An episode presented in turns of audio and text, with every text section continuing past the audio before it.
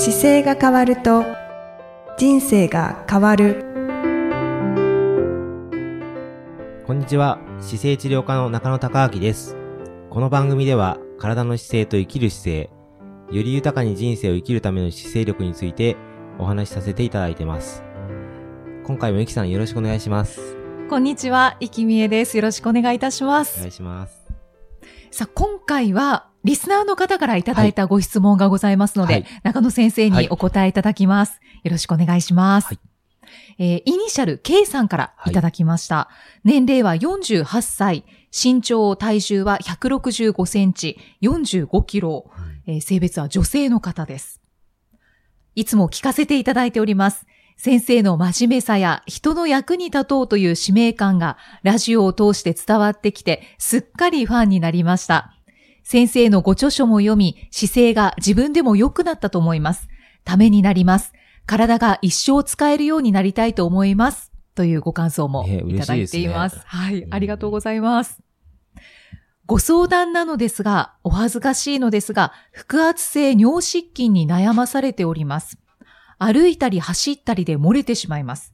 骨盤底筋体操をやってみましたが改善しません。汗をかくのは嫌いではないので姿勢に気をつけて背伸びをしながらウォーキングを週3日30分、エアロバイクを週5日30分、ストレッチなどをやっております。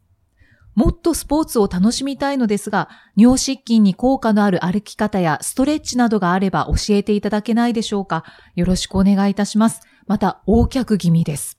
ということです。はいはい。ねえー腹圧性尿失禁にうん悩んでいらっしゃるということで、女性の方は結構悩んでいる方が。多いかもしれないですねややっぱりき、それで多いし、聞きづらいですよね。そうですねどうしたらいいですかっていうのが聞きづらい症状だから、これあの、あれなんですよ。簡単に言うと、その骨盤底筋体操っていうのは、まあはい筋トレなんですけど、はい。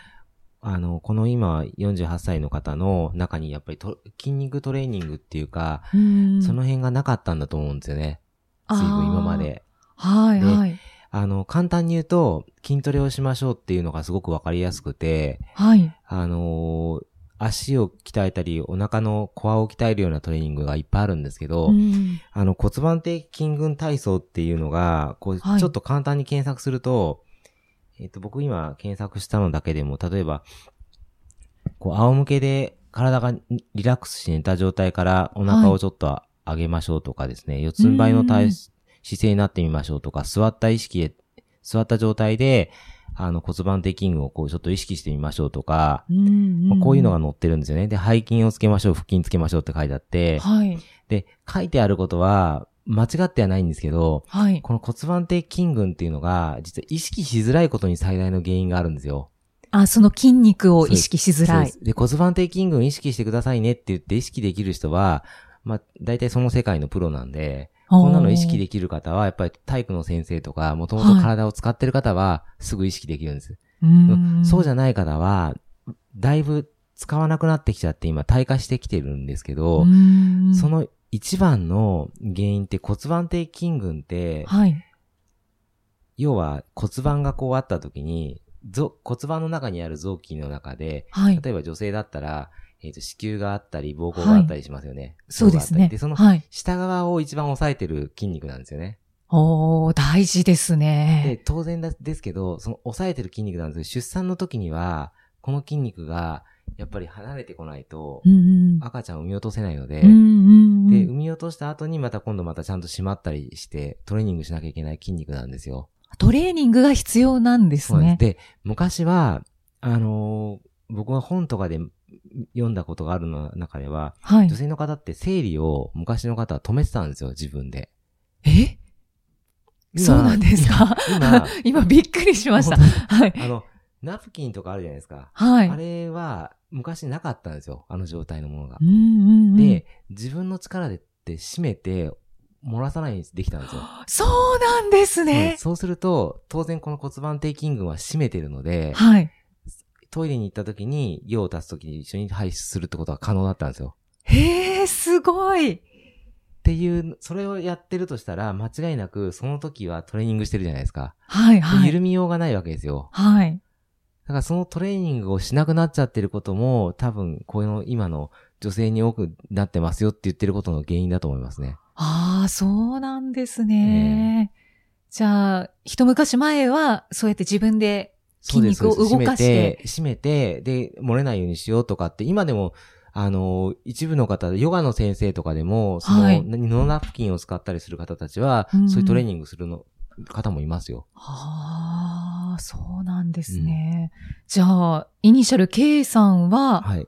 まあ、ちょっと緩んで、そう。いるなのっていうで、締める機会がやっぱり減ってききてるっていうのが単純なことなんですけど、うんうんでも今だとちょっと意識しづらいはずなので、僕が患者さんにおご紹介するときに、はい。このヒメポールっていう、ちょっと、検索していただくと出てくると思うんですけど、はいストレッチポールという会社が、まあ、うん女性の骨盤底筋群意識用に作られた商品で、ヒメポールって言うんですけど、何センチぐらいですかね、今。目の前にあるんですけれど僕手元には20センチで20、センチ。高さが本当に、なんだろう、2、3 3センチぐらいの、小さいはい筒筒ですね。ですね。で、まあ、ラバー状のでできてるんで、はい。ですけど、これを、あの、まあ、座る方向の時に、椅子の上にこう垂直方向にというか、体のその、なんだろ座ったう、時座った時に、に、こうまっすぐ当たるような形でうんうん。置いて、その上に座っていただくと、ちょうど骨盤底筋群の大事な場所である、例えば尿道のところとか肛門とか膣のところがちょうど当たって、うんうんでそれに当たることによっておお腹を引き上げることとか意識しやすくなるっていう。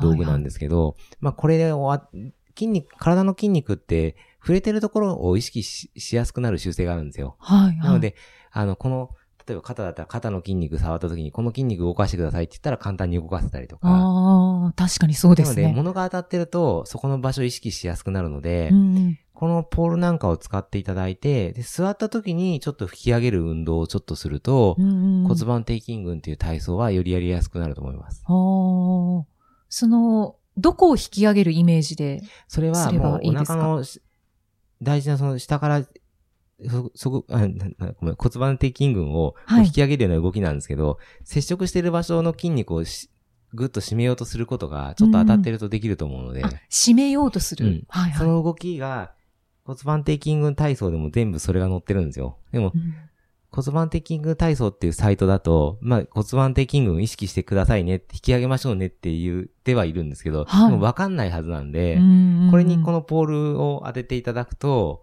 まあタオルでもいいと思うんですけどね、タオルをこうくるくるって丸めていただいて、直径3センチぐらいに持ってきて、このサイズだから、うんね、ちっちゃなタオルを丸めて、で、お椅子の上に置いてもらって、はい。で、縦に当てた状態ですよね。だからまっすぐすね。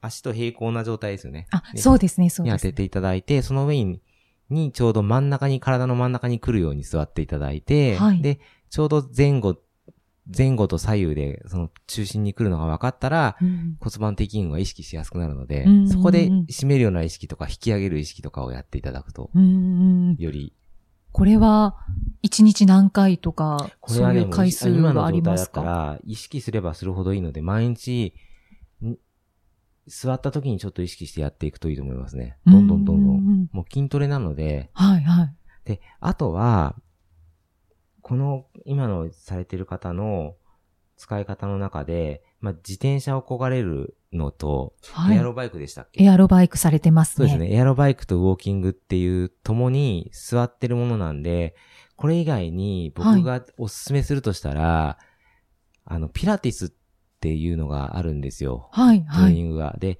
ピラティスの先生なんかは、この骨盤底筋群の体操とかはもう得意で、おお尻を引き上げてくるような動作っていうのが、やっぱりピラティスにかなり入ってるんですよ。うんで、そういうトレーニングを、もしこれジムだとしたら、はいそこにちょっと行ってみるのも一個ですし、ピラティス。うん。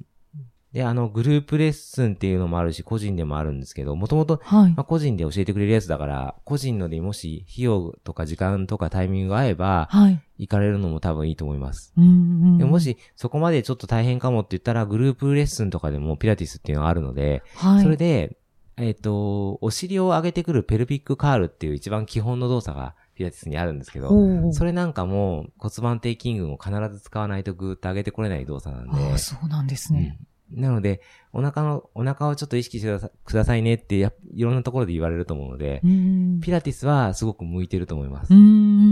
ピラティスは、じゃあ、うん筋肉を鍛えられるものですか？あピラティスってもともとリハビリの、でできたものなんですけど、あまあ、体の体幹を意識しながら体幹から体を取ら、あの、動かそうとすると、エクササイズなんですよ。その体幹を意識しながらっていう時に骨盤的筋群が必ず入るので、はいはい。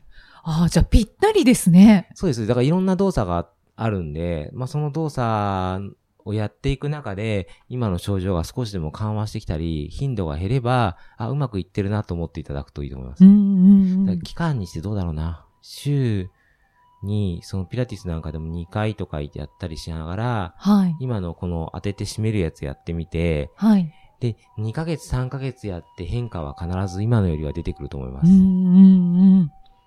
そうですね。うんなん、か、あの、体を動かされるのがすごい得意そうなので、そうですよね。うんやっていかれると。で、今の状態のを諦めちゃうと、はい。あの、女性の中でもやっぱり多いんですけど、もうちょっと上の年齢になった時に、うんすごい怖いんですけど、その骨盤的筋が緩むっていうことは、はい。あの、膣のところから子宮が降りてきちゃうんですよ。ええ子宮が出てきちゃうような状態になることもあるので、それ、臓器が出てきちゃう状態がやっぱりあって、はいはい。年配の更年期の女性の方でもやっぱりよくある症状なんですけど、よくあるんですねう。ん。だからそれはやっぱり骨盤底筋群をちゃんと締めないことから起こってきてるので、なので締めるトレーニングっていうのは本当に大事なんですよね。うん本当ですね。わあ、ぜひ、されてみてください。さっきもこの話してたら、あの、私の妻はトイレの時にね、なんか、尿を止めるって言って言ってましたね そうです。ね。はい。おっしゃってましたね。ねあ一週間に一回ぐらいそうですね。はい。されてみるといいんじゃないでしょうか。はいそういう、だから締め、ちょっとトイレの途中にクッと止めてみるっていう意識も骨盤底筋群の機能なので、はいまあ、。それもやってみるといいかもしれないですね。それは、なんか改善の指標になりますね。すね止められたって。そうですね。で やっぱり止まらない状態だと、やっぱりまだ今緩い状態だと思うので、うんはい。そこはじゃあ、鍛えていただいて。はいはいあとは、あの、はい。横脚気味でちょっとこれも悩みの一つのようです。ね横脚気味ですよっていうのは、はい。かつての、あのー骨盤をやっぱり後ろに曲げて使ってたことが。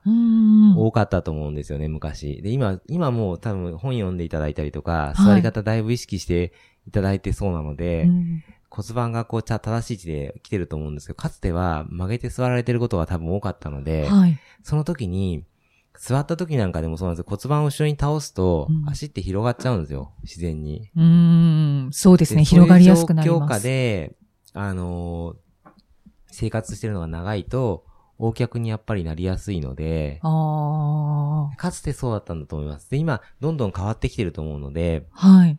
まあ、唯一ちょっとやれる体操としては、はい。あの骨盤底筋群をちょっと上げる動作にも近いんですけど、うんこうまっすぐ立った時にですね、あの、足を完全にこう、なんでしょうね。えっと、足と足をこう、ピタッと揃えた時に、はい。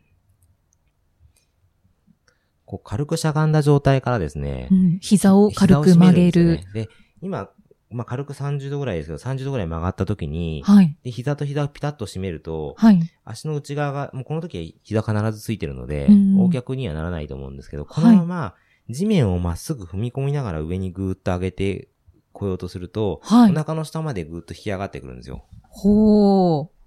見えないですけど、私も今やってみます。軽く足を揃えてそうです。ピタッともう完全に揃えていただいて、30度ぐらい膝を曲げて、でで軽く足、膝と膝を締めた状態で、はいで、そこからゆっくり地面を踏み込みながら、はい。この締めたままですね、内転筋を使ったままぐーっと上げてくると、お腹の奥までぐーっと引き上がってきますよね。はい。で、これでお腹引き上げるのも、はい筋肉トレーニングなんで、はい、はい。これやっていかれると、横脚のポジションも少し変わってくるのと、骨盤底筋群にも役立つので、ああ、一石二鳥ですね。そうですね。うーん。これ、結構きますね。そうです。だからキッチンで立ったり時とかにちょっとやってもらってもいいですし。そうですね。気軽にできるので。と、で、横脚の状態はだから初めにあれかもしれないです。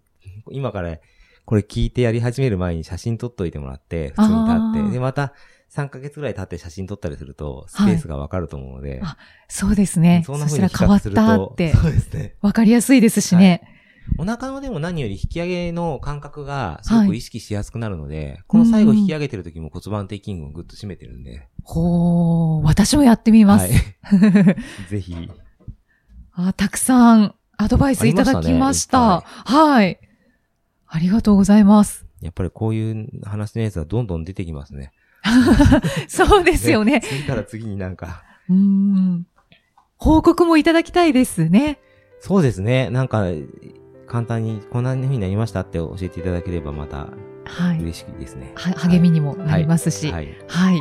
やってみてください。はい。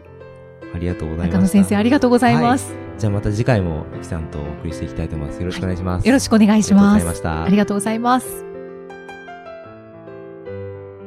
この番組では姿勢や体についてのご質問そしてご感想をお待ちしております。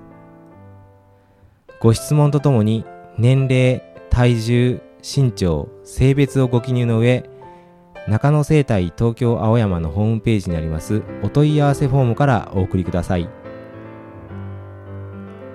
体を見直す時間は人生を見直す時間である。姿勢治療科の中野孝明でした。